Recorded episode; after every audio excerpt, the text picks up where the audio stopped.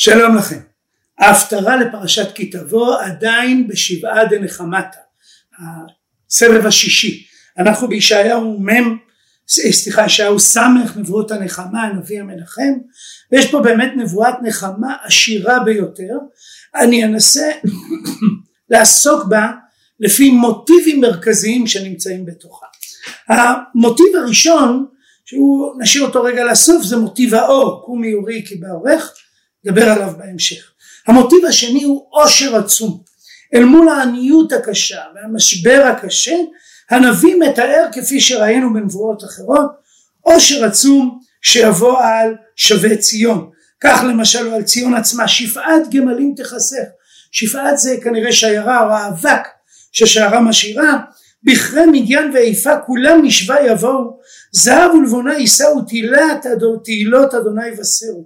כלומר, ירושלים שיירות של גמלים עם זהב ולבונה. לבונה הוא בעצם צמח שהוא תבלין בעצם יקר מאוד שמשמש גם למקדש. יביאו כל צאן קידר יקבצו לה, אלה נוויות ישרתונך, יעלו על רצון מזבחי בתפארתי אפאר. כלומר יגיעו קורבנות מכל העולם, צאן מקידר, אלים מנוויות, כלומר מעמים, עמי ישמעאל הנמצאים במזרח, יגיעו ממדיין, מאיפה, משווה. כלומר יש פה תיאור של עושר עצום שיגיע אל ירושלים, אל ציון. בפסוק י"ז בפרק סמך התמונה אפילו יותר דרמטית. תחת הנחושת אביא זהב, ותחת הברזל אביא כסף, ותחת העצים נחושת, ותחת האבנים ברזל, ושמתי פקודתך שלום, ונוגסייך צדקה. כלומר יהיה עושר עצום, והדרך להעצים את העושר היא לא רק לתאר שיירות מלאות כל טוב שמגיעות, אלא המרה של דברים שהם עצמם שפע בדברים טובים עוד יותר. אולי זה הפירוש לפסוקי אז תהי ונהר תופחד ואחר לברך כי יהפך עלייך המון ים. המון ים, חלק מהפרשנים מציעים בעצם ים, מן הים יבוא המון. המון הכוונה רכוש רב מאוד. חיל גויים יבואו לך, חיל פה זה רכוש, חיל של גויים יגיעו אלייך. עושר עצום. התמונה השנייה היא תמונה של קיבוץ גלויות, וככה כתוב מתאר למשל בפסוק ד' סביב עינייך וראי כולם נקבצו, באו לך בנייך מרחוק יבואו, ובנותייך על צד תאמנה.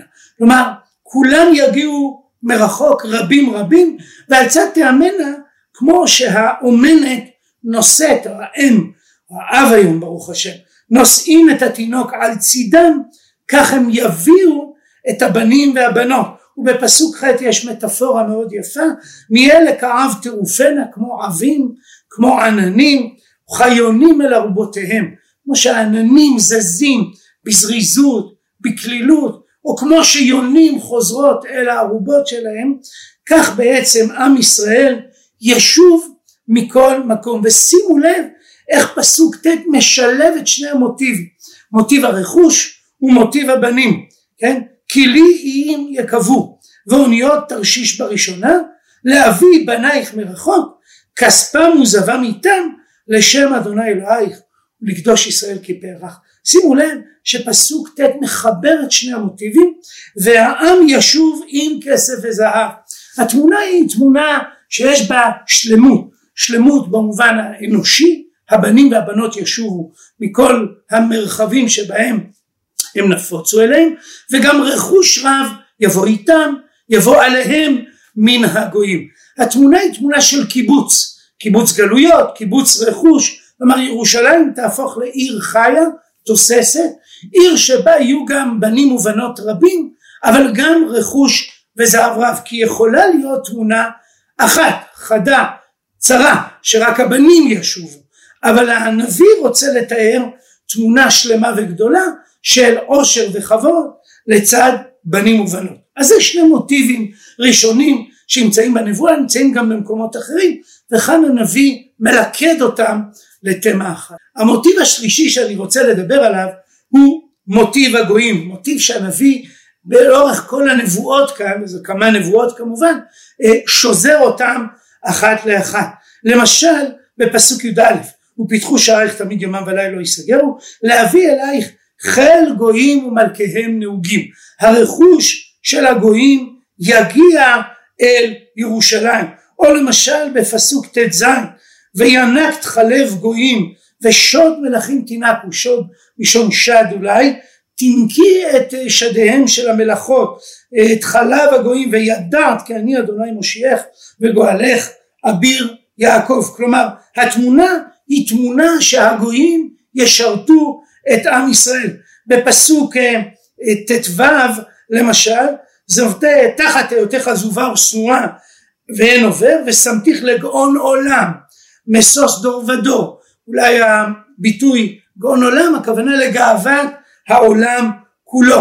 ובפסוק י' אפילו התמונה היא חדה עוד יותר, ובנו בני נכר חומותייך ומלכיהם ישרתונך, כי בקצפי הכיתיך וברצותי ריחמתיך. כלומר התמונה היא תמונה שגויים ומלכי הגויים בפרט, אלה שפגעו בעם ישראל, יעברו עכשיו אל הצד המשרת, המשתף פעולה, המעניק בעצם לציון בתקופת שיבת ציון. זה מוטיב שלישי, והוא שוזר פה את הנבואות, והמוטיב הרביעי כבר קשור אל השלישי, מתחבר אליו, אבל לוקח אותנו למקום אחר, הוא מוטיב החומות. החומות חוזרות ונשנות כאן כמה וכמה פעמים, הווה נקרא. בפסוק י' עומדת תמונה יפהפייה שכבר הזכרתי, ובנו בני נכר חומותייך ומלכיהם ישרתונך. כלומר את החומות, מלאכת בניית החומות יקיימו הגויים. הדבר הזה יש לו כמה משמעויות. משמעות אחת היא עומס העבודה וכובד המעשה. כלומר לבנות חומה זה מפעל עצום, זה מפעל רציני וחזק. מי צריך לעשות את העבודה הקשה הזו? הגויים יעשו את העבודה. זאת התמונה בפסוק י'. אבל פסוק י' אומר דבר שלכאורה מבטל את פסוק י', ופיתחו שעריך תמיד יומם ולילה לא ייסגרו, להביא אלייך חיל גויים מלכיהם נהוגים. בעצם אין צורך בחומות.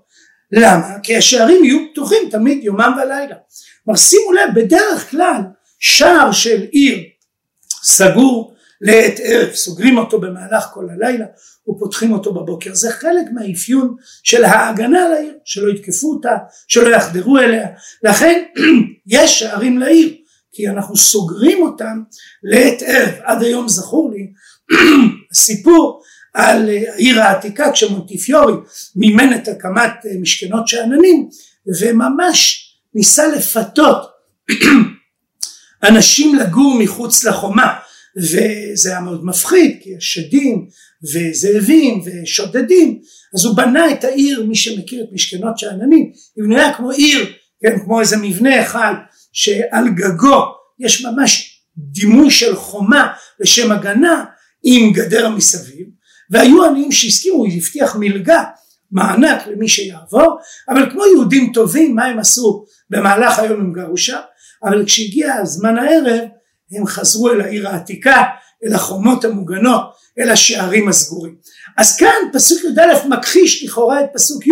כלומר מצד אחד פסוק י' אומר יהיו חומות, יבנו אותם הנוכרים, ומצד שני בא פסוק י' ואומר אבל האמת היא שאין צורך בחומות. אני תמיד מתייחס את דברי הנביאים כרטוריקה, כלומר חומה מבטאת הגנה. העיר תהיה מוגנת, אבל היא תהיה מוגנת לא בעזרת סגירת השערים, היא תהיה מוגנת דווקא מתוך הביטחון הכללי שיהיה בה, מתוך העובדה שהיא תהיה בשלום, מתוך כך שאף אחד לא ירצה לתקוף אותה. וממילא דימוי החומה משחק פה פעמיים, פעם אחת כדי לומר שיהיו חומות, כלומר יהיה ביטחון, ופעם שנייה כדי לומר שבאמת לא צריך חומות בשביל הביטחון. החומות חוזרות גם בפסוק י"ח, לא ישמע עוד חמאס בארצך, שוד ושבר בגבולה. כלומר המציאות תהיה מציאות של ביטחון, וקראת ישועה חומותייך ושערייך תהילה. אולי יקראו לחומות ולשערים בשמות של ביטחון. שימו לב איך המוטיב השלישי והרביעי גם הם מתלכדים, מוטיב הנוכרים ומוטיב החומות, בכך שאת החומות יבנו הנוכרים והגויים. הנבואה באמת מלאת שבח, ברכה, שפע, באמת נבואת נחמה, יוצא דופן, או נבואות נחמה יוצאות דופן. אבל כבר אמרתי לכם שהמעשה ההפטרה הוא מלאכת מחשבת, זה לא פעולה טכנית. קודם כל צריך לבחור את הנבואה, ושימו לב אנחנו כבר בשבעה דפורנותה הסבב השישי, כלומר ההפטרה השישית. כבר הזכרתי באחד הפודקאסטים שלנו, באחד השיעורים, שכל שבעה דנחמתה מגיעים מדברי הנביא המנחם של שיבת ציון, ישעיהו מ' ואילך. כלומר זיהו פה בעלי ההפטרה את הקובץ המרכזי של נבואות הנחמה בתנ"ך, ולכן זה כבר מופיע בגמרא בהקשרים שונים, בסדרן של נביאים הדיון הזה מזהים בישעיהו, בספר ישעיהו, נבואות נחמה. ולכן כשהיה צריך 7 נבואות נחמה, פנו אל ישעיהו מ' ואילך ולקטו מהם עוד ועוד נבואות נחמה. אבל מעשה ההפטרה הוא מלאכת מחשבת, כי צריך לבחור את ההפטרה, אבל גם צריך להחליט איפה מתחילים ואיפה מסיימים. וכאן לפשט אין משמעות, משום שאנחנו רוצים שלהפטרה יהיה תפקיד ליטורגי, תפקיד טקסי, תפקיד של הישמעות בבית הכנסת. זה אגב בסוגריים אני אומר, אחת הסיבות לכך שבהרבה הפטרות אנחנו מכפילים פסוק, לפעמים אנחנו מסיימים את ההפטרה וחוזרים פסוק או שניים לאחור כדי לסיים בטוב, כי יש לזה תפקיד טקסי בתפילה. מה קורה אצלנו בהפטרה? לשם כך צריך לחזור אל המוטיב הראשון שהזכרתי אבל לא פירטתי, הוא מוטיב האור. ההפטרה פותחת בתיאור, בדימוי האור. קומי אורי כי בא אורך וכבוד אדוני עלייך זרח. הדימוי של האור כדימוי של גאולה, כדימוי של אור אלוהים השורה על ירושלים. קומי אורי, את האור שלי, כי בא אורך, האור שלך הגיע זמנו לצאת, וכבוד אדוני עלייך זרח. הכבוד, האור שלך הוא מכבודו של השם הזורח. כי הנה החושך יחסי ארץ וערפל לאומים, כלומר העולם יהיה בחשיכה. המילה ערפל שהיא מילה שמשמשת פעמים רבות לתאר עשן או ענן או דימוי מצד אחד של התגלות אלוהית, אבל מצד שני של חשיכה ועלתה. כי החושך יחסי ארץ וערפל לאומים ועלייך יזרח אדוני וכבודו עלייך יראה. והלכו גויים לאורך, והתיאור הזה מחזיר אותי לישעיהו פרק ב', והלכו גויים לאורך ומלכים לנוגה זרחך. כלומר האור של ירושלים יהיה אור שבעקבותיו יבואו כל הגויים והתקבצו כל ישראל, שי עינייך, שי סביב עינייך וראי, כולם נקבצו, באו לך בנייך מרחוק וכולי וכולי. כלומר יש פה תיאור, מטאפורה של הארה, של אור, אור המוטל על ציון, אור שזורח מציון ומאיר את העולם כולו. כשבעצם הרמיזה פה היא רמיזה לישעיהו פרק ב', ונערו אליו כל הגויים, לכו ונעלה אל הר אדוני, אל בית אלוהי יעקב. כלומר הדימוי הזה שכל העולם יגיע אל ציון מלוכד פה בדימוי האור, במוטיב האור כמוטיב של גאולה. אנחנו יודעים שאור מזוהה עם גאולה וחושך עם צרה, אדוני אור לי וכו' וכו', פסוקים רבים מאוד. אולי מכת החושך היא מבטאת את הרעיון הזה, כשיש בעצם חושך למצרים ולבני ישראל היה אור בכל מושבותם. זה בדיוק הדימוי כאן, שלעם ישראל יש אור אבל הגויים נמצאים בחשיכה. קומי אורי כי בא אורך וכבוד אדוני יזרח, כי הנה החושך יכסה ארץ וערפל לאומים ועלייך יזרח אדוני. אז זה מוטיב האור שפותח את הנבואה הראשונה מרצף הנבואות שנבחרו להפטרה. אבל ההפטרה גם מסיימת במוטיב האור, ואף כי זה כבר נבואה אחרת כשלומדים את דברי הנביא המנחם. הרי שבהפטרה נוצר פה אינקלוזיו, נוצר פה איזה מבנה של סגר במה שפתח, והנה מוטיב האור חוזר בסוף הפרשה, בסוף ההפטרה, ואומר כך: לא יהיה לך עוד השמש לאור יומם ולנוגה הירח לא יאיר לך, והיה לך אדוני לאור עולם ואלוהיך לתפארתך. לא יבוא עוד שמשך וירכך לא יאסף, כי אדוני יהיה לך לאור עולם ושלמו ימי אבלך. שלמו ימי אבלך פירושו נגמרו, תמו ימי האבל, ימי הצער. המוטיב הזה, תם עוונך, חוזר בדברי הנביא המנחם פעמים רבות, שכבר נגמר העונש אולי אפילו הוכפל במקומות אחרים, ולכן עכשיו בא זמן הגאולה. אבל מוטיב האור קשה מאוד כשקוראים את ההפטרה לא לחוש, שבעלי ההפטרה רצו לסגור את ההפטרה עם פסוקי הפתיחה עם מוטיב האור. אבל שימו לב שכאן כבר קורה עניין חדש מאוד. א', אנחנו מתייחסים באופן ספציפי לשמש ולירח. אנחנו לא מדברים רק על האור כאור, אלא יש פה איזו התייחסות מיוחדת לשמש ולירח, שבעיניי היא מאוד משמעותית. לא יהיה לך עוד השמש לאור יומם, ולנוגה הירח לא יאיר לך. אנחנו מכירים, השמש היא ביום, הירח הוא בלילה, אבל כאן אומר לנו הנביא המנחם, שלא יהיה עוד שמש ליום והירח ללילה, והיה לך אדוני לאור עולם, ואלוהיך לתפארתך. יש פה איזה מעבר בין הממשי לבין המטאפורי, בין האור המוגבל, ההגבלה שלו היא בכך שכל אחד הוא יכול לפעול רק במחצית של היממה, אבל אור אדוני יהיה לעולם, והיה לך אדוני לאור עולם.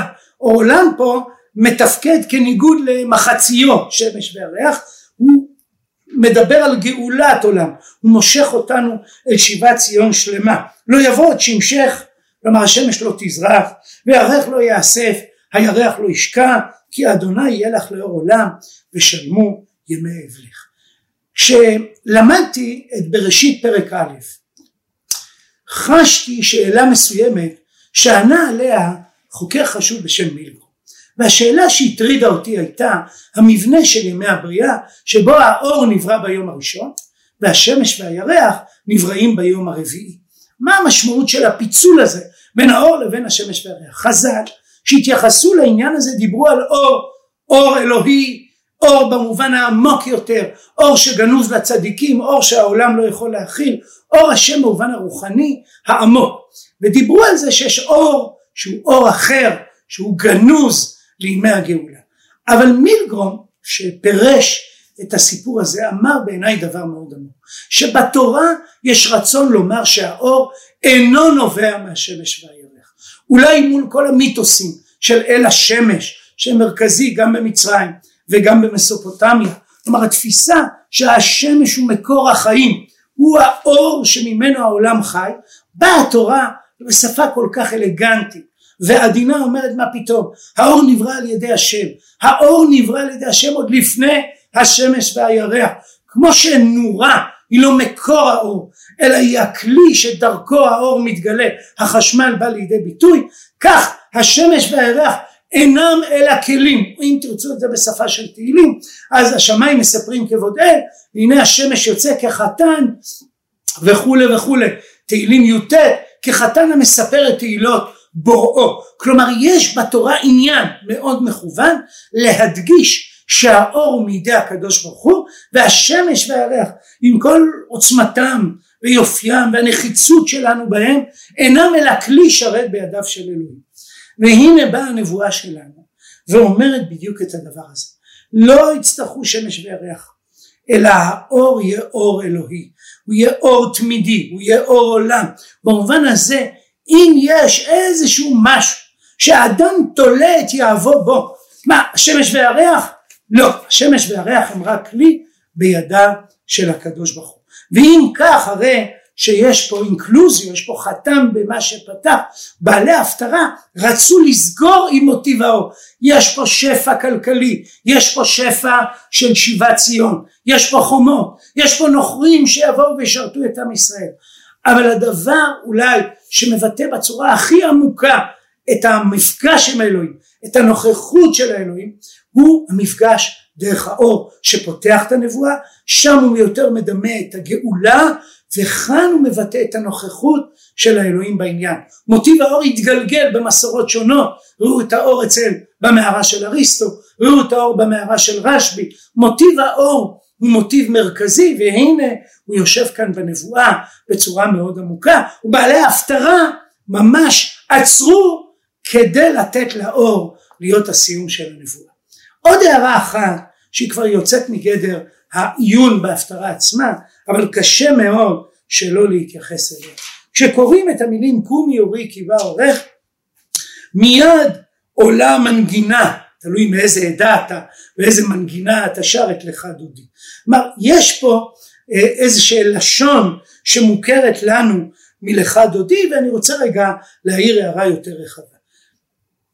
האמת היא שלך דודי שהוא שירת הגאולה, שהוא ציפייה לישועה, הוא מזמור, הוא פיוט שכתב רבי שלמה אלקבץ במאה ה-16, ובעצם הוא פיוט שמורכב מהמון המון אזכורים, מן התורה ומן הנבואה, אבל באופן מאוד מאוד בולט מדברי הנחמה שהנביא המנחם ישעיהו מהם ואילך. למשל, לבשי בגדי תפארתך עמי, כל אחד יכול לזמזם לעצמו עכשיו את המנגינה שהוא מכיר, הוא ציטוט של אורי אורי לבשי עוונך, סליחה, לבשי עוזך ציון, לבשי בגדי תפארתך, או התעוררי התעוררי כי בא אורך, קומי אורי, קומי אורי כי בא אורך, כבוד אדוני אלייך זרה, מן ההפטרה שלנו. אורי אורי דברי שיר, הוא פסוק בדברי הנביא המנחם אורי אורי, כבוד אדוני אלייך נגלה, ונגלה כבוד אדוני, וראו כל בשר יחדיו כי פי אדוני דיבר. כל אלה פסוקים מדברי הנביא המנחם, חלקם הגדול מאוד מגיע מנבואות שנבחרו להפטרה, ויש לי איזה מחשבה שרבי שלמה אלקבץ לא סתם בחר את הפסוקים האלה, הוא בחר פסוקים של שבעה דנחמתה. ורחקו כל מבלייך, זה פסוק מדברי הנביא המנחם, יסיס עלייך אלוקייך כמסוס חתן על כלה, הוא בעצם ציטוט של פסוק שיבוא בהפטרה של השבת הבאה, כי יבעל בחור בתולה ויבהלוך בנייך ומסוס חתן על כלה, יסיס עלייך אלוקייך, ימין ושמאל תפרוצי, כי ימין ושמאל תפרוצי וזרח גויים יירש, בואי בשלום יבוא בשלום ינוחו על משכבותם. נדמה לי שהמקובלים שמאוד ניסו לתת לערב שבת זמן משמעות של גאולה, ציפייה לגאולה, השבת היא הגאולה, או השבת היא הזמן שבו אפשר לצאת מן החול, מן הצרות של היום יום, ולשאוף לגאולה.